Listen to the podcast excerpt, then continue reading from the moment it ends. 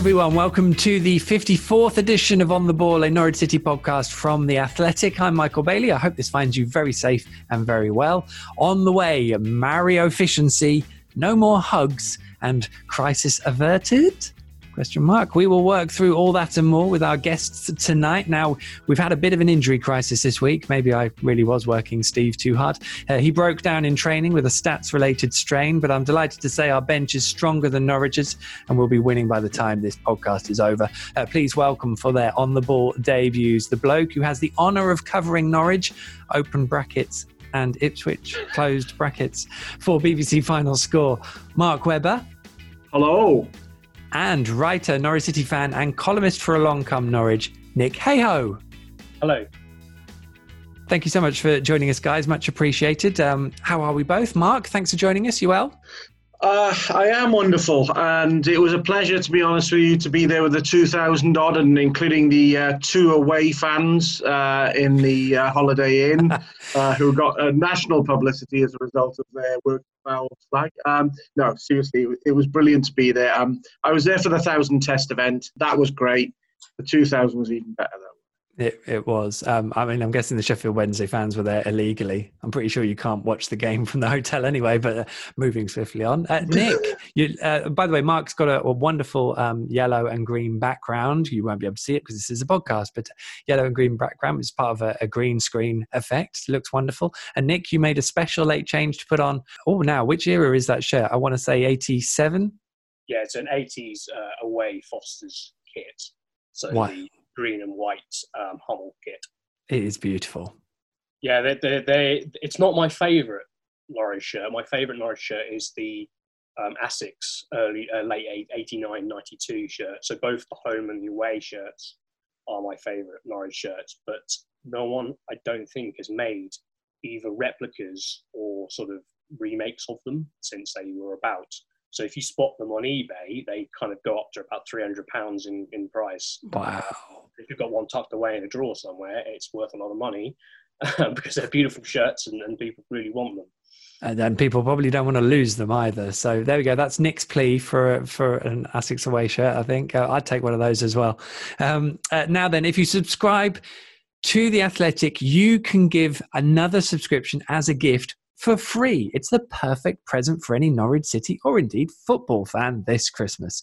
Enjoy great analysis and in depth features from the very best football writers around, as well as free, uh, ad free versions of all our podcasts. Wave goodbye to 2020 and say hello to 2021 by sharing the gift of the Athletics' unrivaled football coverage for a whole year. It's the perfect present for yourself and someone else. Just go to theathletic.com forward slash Norwich pod.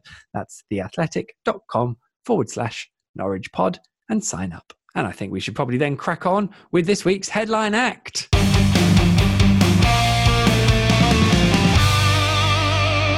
I refer you to my piece on The Athletic from Sunday evening, where I was uh, lauding Mario Vrancic. Now, I, I, know it has been said on this podcast before, quite uh, recently, in fact, uh, but that on Saturday against Sheffield Wednesday, two dreamy assists in a remarkable late turnaround. Uh, they did just have me purring. Um, Nick, how lucky are we have uh, are we to have Mario Vrancic at Norwich City?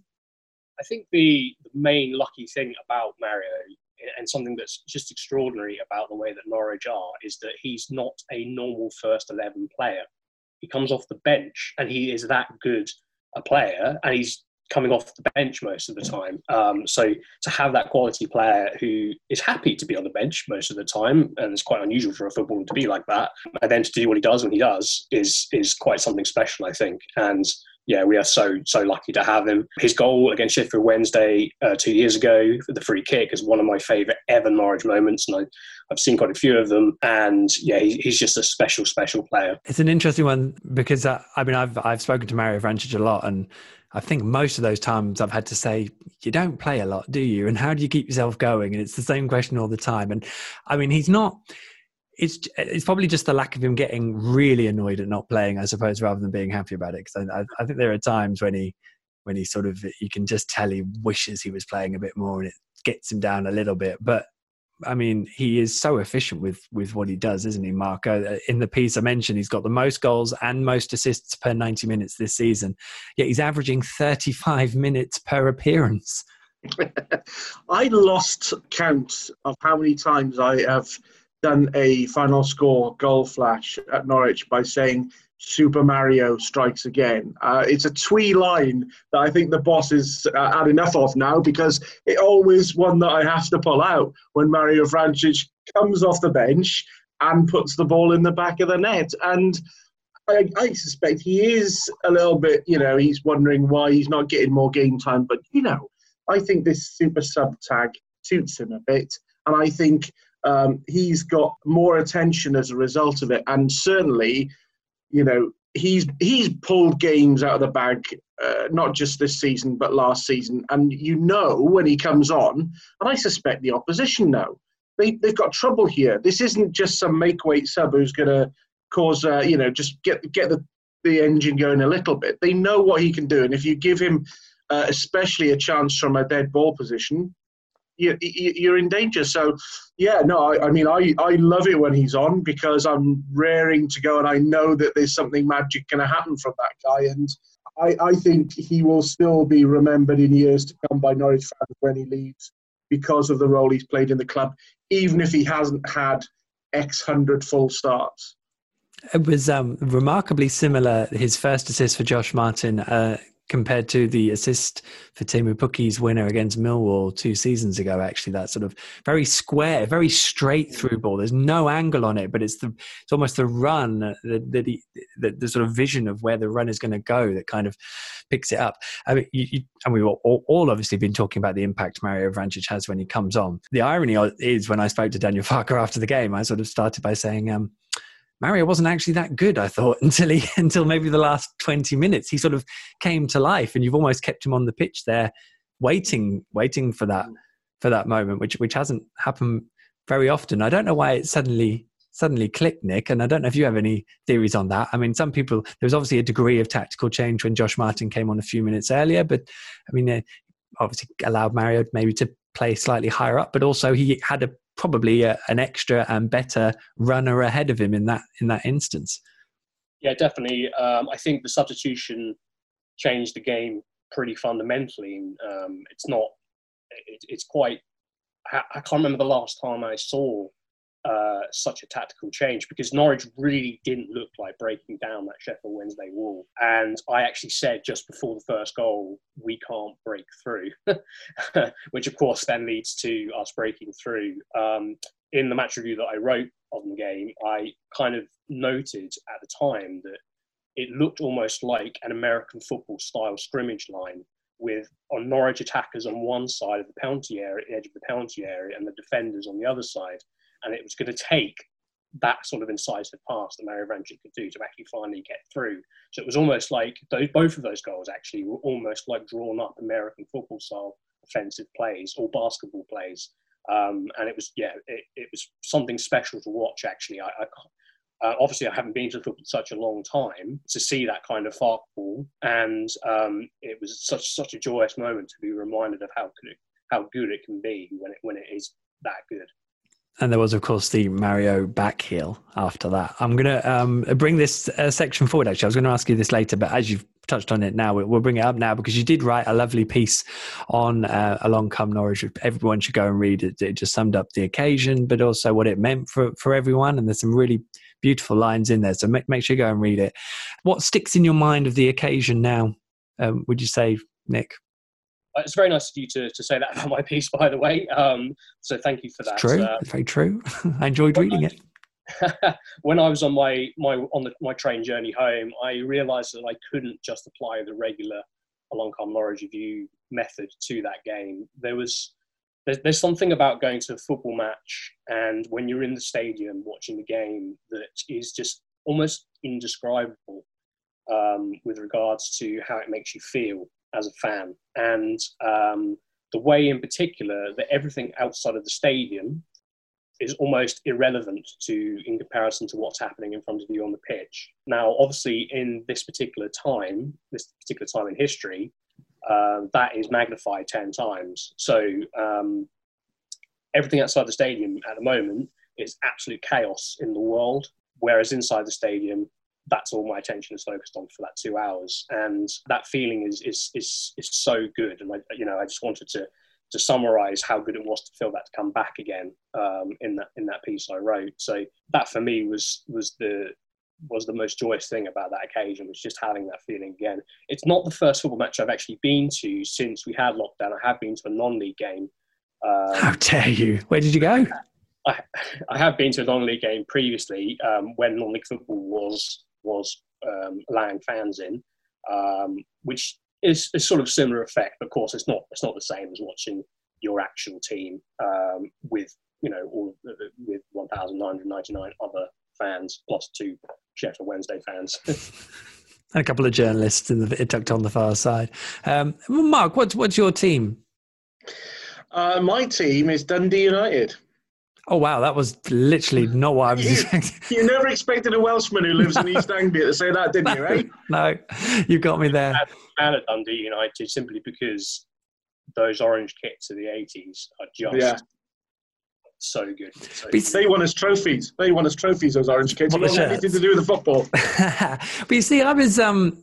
So I mean, it's it's obviously been a really tough time. That seems like a glib cliche, but you know, the, the, the, having the fans back at the ground, even even for me on on Saturday, got me thinking when I was driving home with still no traffic on really quickly. It's so lovely, but not really the point.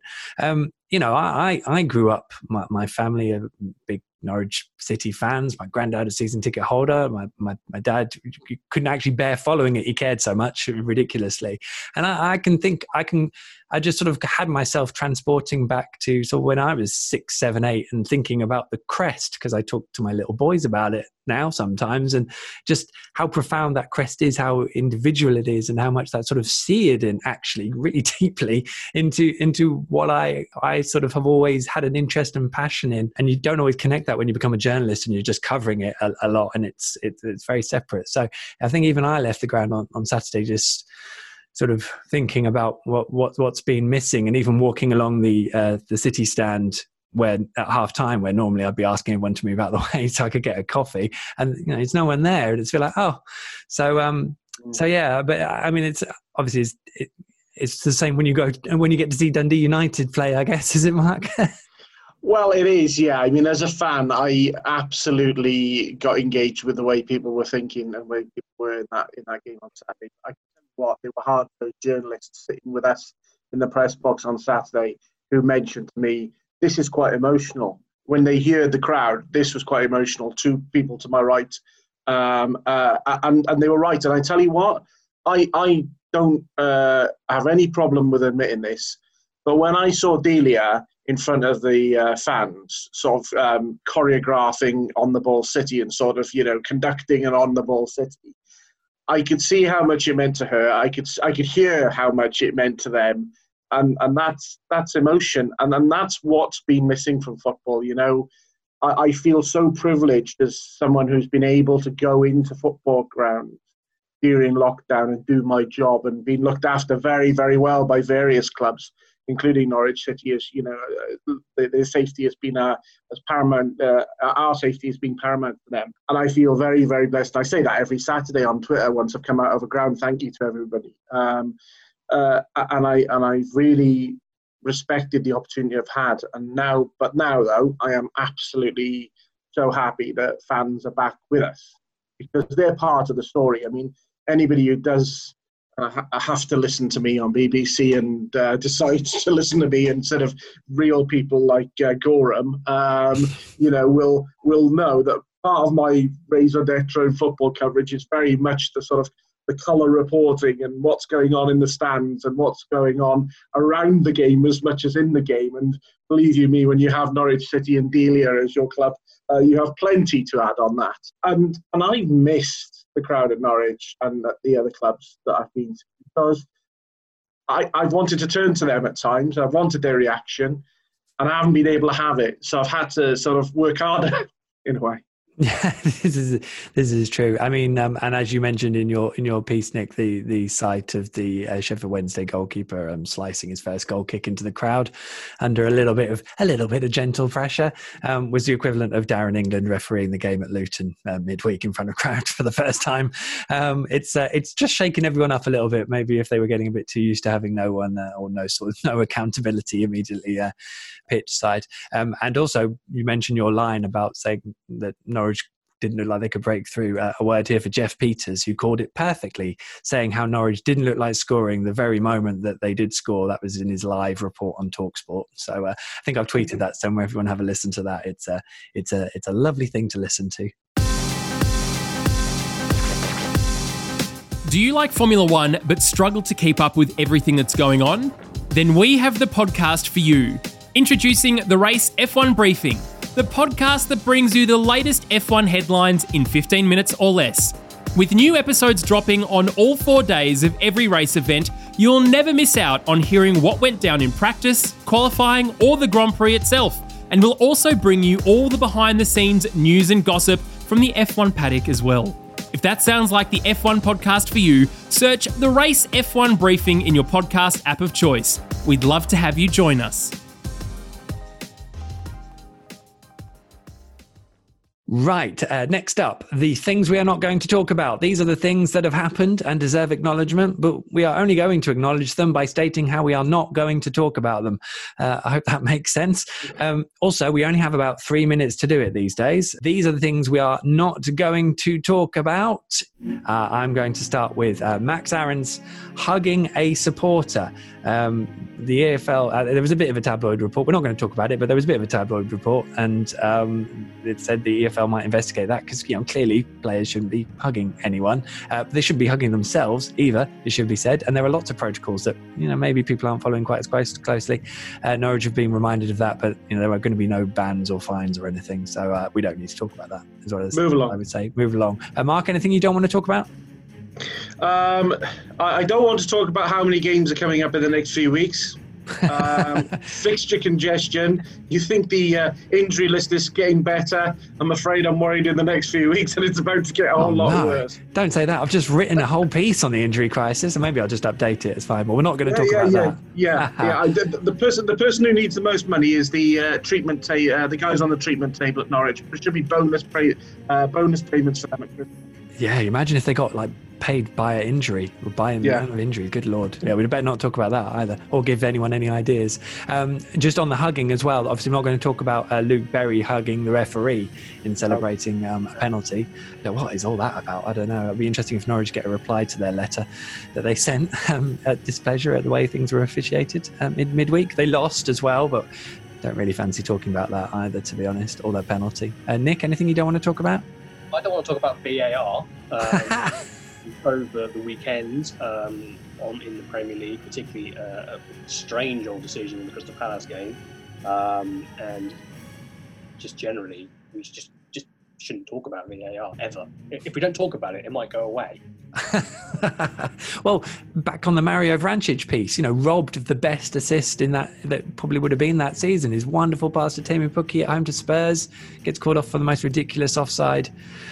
Yeah, I definitely don't want to talk about that. Um, uh, Michael McGovern's goalkeeping, I don't really want to talk about that, to be honest. I, I think he went a bit walkies for the Sheffield Wednesday goal. Wasn't great positionally, but actually did a lot of other things okay. And let's be frank, there's not much we can do about it at the moment anyway. So, you know, I think it, at, the end of the day, on Michael McGovern, he is just doing as well as he can be doing. He's not he's not um, Tim Krul, and that's the end of it, really. Um, few people are. but- Um, uh, both Sheffield Wednesday penalties I've written. I don't want to talk about them. I mean, they could have both been given, but I can see why neither was, to be honest. It's good that we're talking about them because I actually didn't realise that they had two penalties and Mark smirking. on Twitter on the way home. I, I just think, well, they're the sort that can be given. Um, the, you know, the closest one we discussed it in the press box afterwards, didn't we? Uh, Kadeem Harris and Grant Hanley with a bit of a coming together. I think that's the one that might have caught the eye the most. And because of the impetus that Sheffield Wednesday had at that time, that's the sort of thing that could turn a referee's head. Yeah, fair play. Although if Grant Hanley got the ball, then yeah. Anyway, brilliant. I think we've not talked about quite a lot there, so I reckon we move on to our centerfold. Now, my colleague Stuart James wrote an excellent column on the championship, a normally crazy league that is actually seeing fewer goals scored than any previous season in history. Um, Stuart wrote that on, uh, well, it went live on Saturday, um, but he'd written it on Friday, and of course, Bournemouth went goals happy against Barnsley, and I think we were all sort of shaking our heads, going, "Oh, the goals have arrived." But um, it is a, it's definitely worth a read. It features quotes from Daniel Farke, Paul Warne, Gary Rowett, Chris Hughton, and some very good stats as well. Gentlemen, you've been watching the championship. Um, Nick, why is why is it a bit more cagey this year? Have you got any theories? I saw the stats uh, a couple of days ago, actually, and um, the, the, the, tweet that I saw it on basically didn't come to any sort of conclusion on it. Um, so I can't really offer too much of more of an opinion than that myself either. So uh, the only thing I can think of really is that everybody's a bit knackered because let's face it, um, I'm exhausted being a uh, fanzine website editor and having to do previews and reviews twice a week.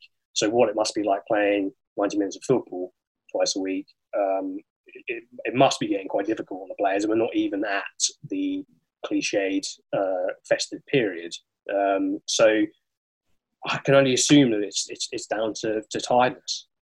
It's um uh, it's interesting, Mark. I think because I, I feel like teams aren't, and again, this was before uh, Bournemouth demolished Barnsley, but teams weren't really going for the jugular. They were getting one or possibly two up, but you wouldn't see them pushing for anything more. And and and the games with high with high that were high scoring were actually almost sort of basketball matches of score, mm. equalize, score, equalize, that sort of style. So it felt a bit like that.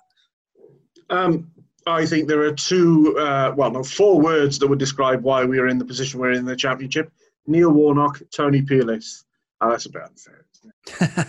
Pulis and Pulis only arrived. Warnock arrived a bit later. Um, and you've missed Karanka and Chris Hughton, but um, yeah, and, and, that's exactly what Daniel Farke said. In, in fairness, that you know, look at the look at the managers. I think he was joking, but he, you know, he, yeah, no, I think it's down to this um, uh, the amount of games we played so far. Um, I, I do I do get that.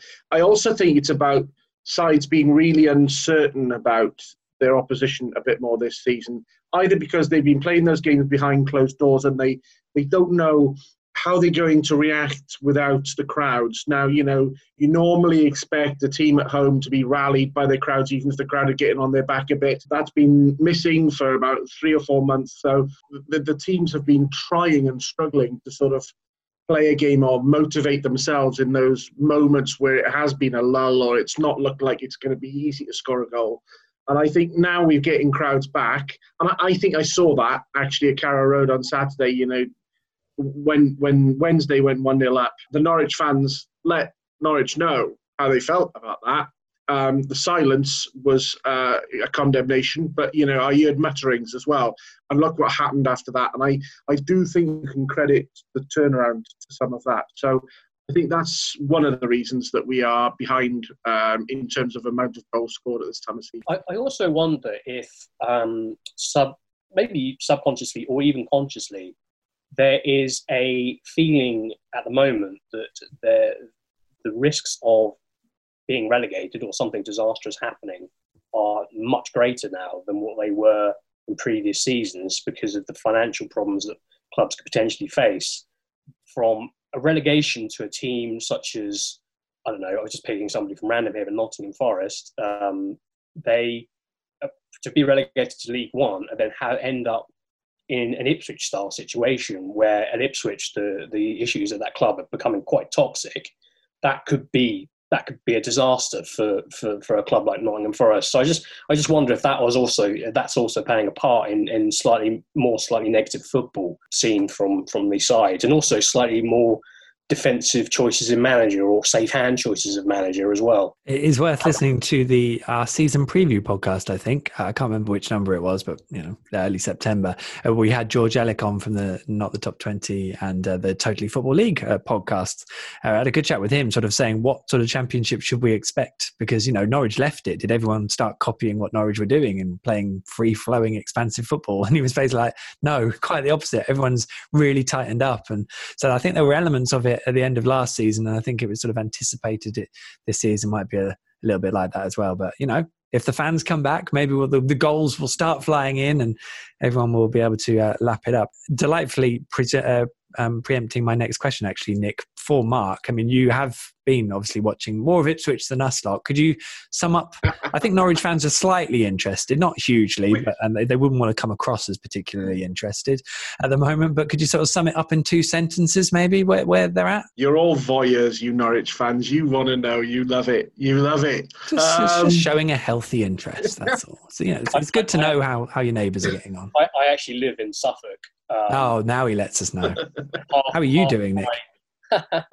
and half my family are Ipswich supporters. Uh, my grandmother was, is a massive Ipswich fan, has been for over 70 years. So um, my enjoyment of Ipswich's situation is probably somewhat magnified than even other, uh, even other Norwich fans. Your poor grandma. Oh dear. Uh, go on then, Mark. Fill us all in. It's it's it's not good, um, but I think it's a long term problem. Look, you know, uh, the the we're getting to the stage now where the Lambert outcries are just vociferous and just like minute by minute, to be honest with you. Um, and I think there is, we've got to the stage where there is a breakdown in a rela- really strong breakdown in the relationship between Paul Lambert and, and the fans. I don't think that's irretrievable. Uh, but, you know, to be fair to Paul Lambert, it comes from the top. And I, I think Paul Lambert's getting a lot of the hit from Ipswich fans not really being happy about the, the way that the whole club is being run. Um, you know, the problem you've got as fans are allowed back into stadia is we all know that, you know, Ipswich on a good day with attendance could get up to 17, could get up to 20, 22,000. You're down at 14 there now. And I don't see any Ipswich fans rushing to claim their bubble spaced seat at any time. Um, so it's not so much whether Paul Lambert's not going to take them back up into the championship. It's actually whether the long term damage has already been done in the amount of people that actually want to turn up to a club and watch that game any, anymore. So that's the bigger worry for, for Ipswich. I don't think it's resolved unless Ipswich change their owners. Uh, well, I've already seen him link uh, Paul Lambert linked with Celtic, but uh, Neil Lennon's still there. He's had the vote of confidence, so he should be there for at least another 48 hours. Um, think I think what's quite interesting about the, the Ipswich situation as well as we touched on there, Mark, is this isn't just a simple oh the manager's losing is not playing well, the team aren't playing well, and the manager's under pressure. This is actually uh, a fundamental problem through the entire heart of the club that they've mm. got there. And I, I was mentioning that I, I've been to non-league football uh, earlier in the pod, and non-league football in Suffolk is, is booming at the moment. Attendances were before lockdown, obviously, were booming. The reason why is because a lot of people in Suffolk who would otherwise be considered consider themselves casual Ipswich fans are fed up. They, they, they just do not they don't don't want to spend their time at Port Portman Road on Saturday afternoon. Instead, they're going to Leiston, Needham Market, Lowestoft, Stowmarket uh, to, spend, to, to, to watch to get their football fix, um, and that is a that is a slide that's very difficult for a club to get out of. I think. And it makes me think that there's a, a, cracking piece on Sunderland who have spent their 100th day in, in League One. And I think as as uh, you know anyone who's followed Norwich for any length of time, the, the best bit about Norwich spending um, you know a season in League One is the fact they got out of it at the end yeah. of it. to be honest, because it changed the complete had, complexion. Had it done, we would probably have ended up in an Ipswich style situation, which is something we're thinking about, to be honest. But indeed. Well, that's quite enough Ipswich chat for, for a Norwich City podcast. We'll take that. Um, just very quickly, Nick, um, the, the tickets haven't been exactly flying off the shelves for Norwich um, restart games. I mean, they did they did sell all a thousand for the for the game, and there were still some of the Forest tickets on sale as well. Although they may have all have gone by now. I think people were still trying. Uh, do you have any thoughts on why that is? Yeah, I think there's there's uh, one main reason and one minor reason. The main reason is because it's thirty quid. Um, thirty pounds is a lot of money um, at any time. It's now especially a lot of money two weeks before, three weeks before Christmas, during a pandemic where people are worried about their jobs. Um, I understand why it's thirty pounds. I get the club having to recruit the costs of putting the match on on Saturday, which you know must cost them a lot of money to do to have done that. Um, but it's always going to be a barrier to people. The minor, well, it's not really a minor reason, but the, but the other reason, which I think is also playing in the back of people's minds is um, is obviously we're they're still not 100 percent sure if it's going to be safe. And again, just before Christmas, you might want to see some relatives. You don't want to risk anybody getting COVID before then. So Um, I think that was also to be playing a case. I could see it improving the more that pe- more people see that it's it's okay, but it's going to take time. Okay, now it's time for this is just like fantasy football. Uh, we are recording as we usually do on Monday, which means we've got a game on Wednesday night at home to Nottingham Forest, 24 hours after the under 21s play at MK Dons. They play their first team in the EFL, or no, Papa John's Trophy, hopefully dishing out free pizza. And uh, all those uh, Norwich reunions, of course, in that game.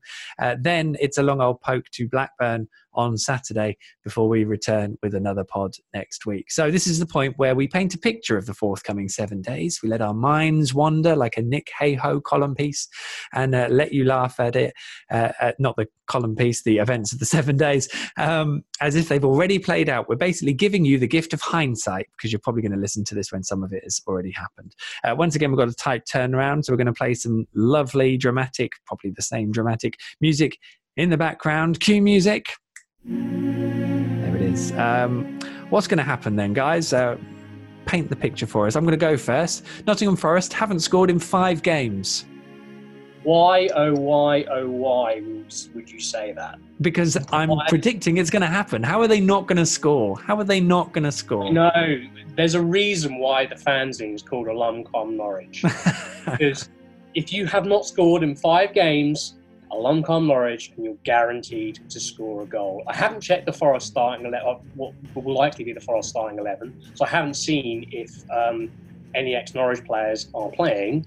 Um, I think Lewis Grabban, for example, is not, not, not the Forest player, is he not? He so I think he's been injured. I don't, I don't know if he's still okay. injured, but that's that's quite lucky because if he was playing, he would be an absolute dead cert to score. In fact, I would put my mortgage on that. we do not recommend anyone puts any mortgages on on, on anything. Um, I mean, Chris Hughton. I, I always feel a bit for Chris Hughton because he gets some proper stick when he comes, and I, I, don't think he deserves it. Really, I have to be brutally honest. And you know, he's such a. I know that's a cliche. He's such a lovely guy, but I mean, I don't know. People would tell me now, oh, if we like last season, why don't they just shut up shop? You know, a few one 0 wins, we'd be delighted. It's like, well, you know, you did that, finished eleventh, and everyone got on Chris Hughton's back. Anyway, um, yeah, so he's probably Chris Hughton will get a bit of stack, stick from the 2,000 Norwich fans. uh, Mark, anything you can uh, foresee uh, happening? Are you there on Wednesday? I'm not, um, but I don't really. Does it? Does it really? Does it really matter if, if they score? Um, I think Norwich are now showing that they're adept at uh, getting at least two more. Um, one thing, one thing I will predict for that game, Chris Hughton will walk into the wrong changing room, break COVID protocol. The game will be abandoned, and it will be a three-one walkover, for a three-nil walkover for Norwich. Oh, to be honest, we'd take it. We'd take that, wouldn't we? Would we get that walkover? Is that how that works? I think that yeah, should breach, be. breach a protocol. Absolutely. As long as he doesn't hug anyone, we'll be all right. to be honest, I've got no idea who the referee is on uh, Wednesday, which maybe I'm going to have to start paying attention to because um, you know, it was it was such yeah. a rude awakening at Luton the other the other week. Um, I mean, I guess I think I, I, I, you know what, Tyrese Omotoye, I can, I can see him doing, I can see him coming on for a little bit, and he, he looks like he, he will get a chance. He hasn't had a chance yet, and I think if he comes on for, for, I would imagine Daniel Farke would like to give him a chance if the game's going quite well for a little bit longer. And I, I think there's just hints of, I think you get a chance. I think you could get a chance. I'm going to go here as well and say I, I think it's going to be a bit of a crazy game. I think it's going to end up four or five or something like that as well. Um, we haven't had one of those uh, high scoring games. We haven't had some crazy games, but not high scoring. Uh, in quite a while. So um, yeah, I, have got a feeling that Norwich are going to make us suffer, uh, as they sometimes do. Uh, we will come through in the end and score a last-minute Vrancic free kick. Time's up. The music's already stopped. Um, Blackburn, Tom Trybull's going to be watching from the stands, obviously, because he can't play. Um, but I don't know. Maybe, or maybe he won't. Maybe he'll have gone somewhere to have a break. I don't know. Blackburn but, are, are doing really well this year, aren't they? Because normally you're used to sort of see them hovering around 17th to 21st in the league.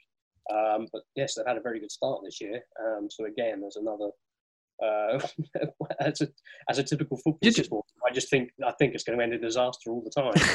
You're just trying to talk it up. Um, it's worth bearing in mind Bradley Johnson's obviously had a very good season so far, so expect yeah. him to drill one in from 25 yards.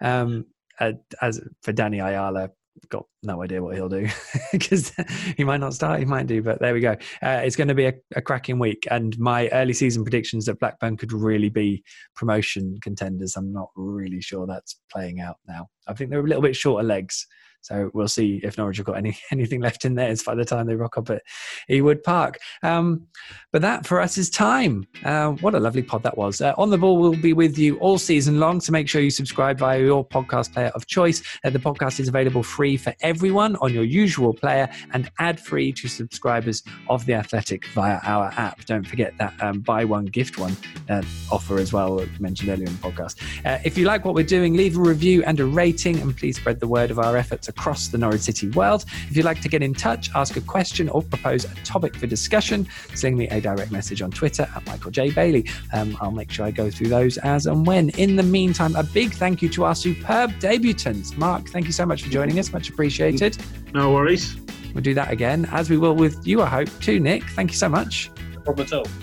We'll definitely get you both back on um, if you'll have us. So thank you so much. Uh, we're back again next week for another On the Ball, a Norwich City podcast from The Athletic. Until then, never mind the danger.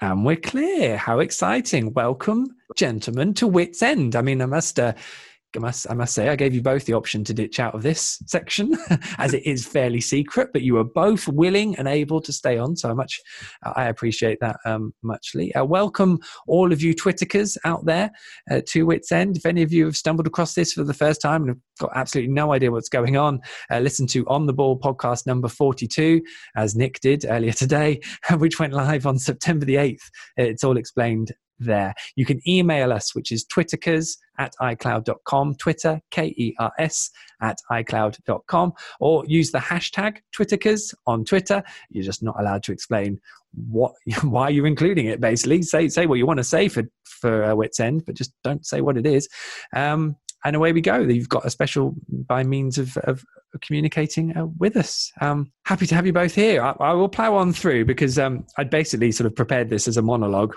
um, but it won't be, I'm sure. Uh, but what I did want to say, housekeeping, uh, make sure you look at um, the outstanding, I'm now officially labeling, labeling it, twitterkers.co.uk website. It is so good. We have got someone out there who's taken it upon themselves to update this. It's uh, remarkable. There now appears to be a countdown clock from Norwich's last defeat, which of course was Luton, um, and is a beautifully optimistic thing to add to the website. So uh, make sure you check uh, that out, twitterkers.co.uk. Um. We also have, oh, oh. Sorry, sorry to interrupt. No, please. Before I um, uh, checked out that earlier podcast, I actually went on the website thinking it would it would actually give me more information on what this section was about, and it actually left me more confused. than, than what I was previous. So, but that appears to be the intention. So, well done to put that all together. I think I think the more you listen to this, the more sense it makes. At least I hope that's the idea. And plus, that quote will probably end up on that website now, Nick. So well done. Um, we have got two two dedicated uh, Twitter accounts as well at any other business and at NCFC Twitterkers, but spelt with Stephen Whitaker's name rather than our version. Um, this is obviously all in all in tribute to Stephen Whitaker. Um, they both, um, and this is sort of me putting it out to, to these guys as well. They both said, when are they coming on to Wits End? Because they've both gone to the trouble of setting up these Twitter accounts. But, you know, they were asking this on Twitter. We can't have that public discussion on Twitter. So I'm having to have this discourse over Wits End. Um, but, but you, are both more than welcome to come on. We will make that happen. You know, get back in touch. you can come on. It'd be it'd be pleasure to have the two tribute um, Twitter accounts uh, on on this section. Uh, I, I, an apology I owe. I did bring up um, Mr. Reynolds Lay uh, the other week, um, but I I thought that his uh, the post hyphenated section of his um, name was I A Y E.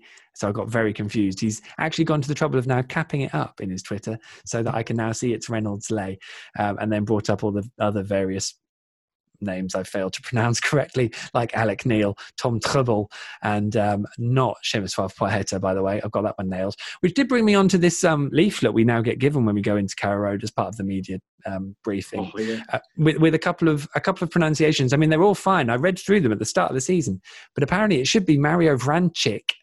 Now I've been calling yeah. him Vrancic forever, yeah. and, and if a man of my you know standards, I should probably now be altering that because that's clearly what he wants, Vrancic. Don't know if I can now.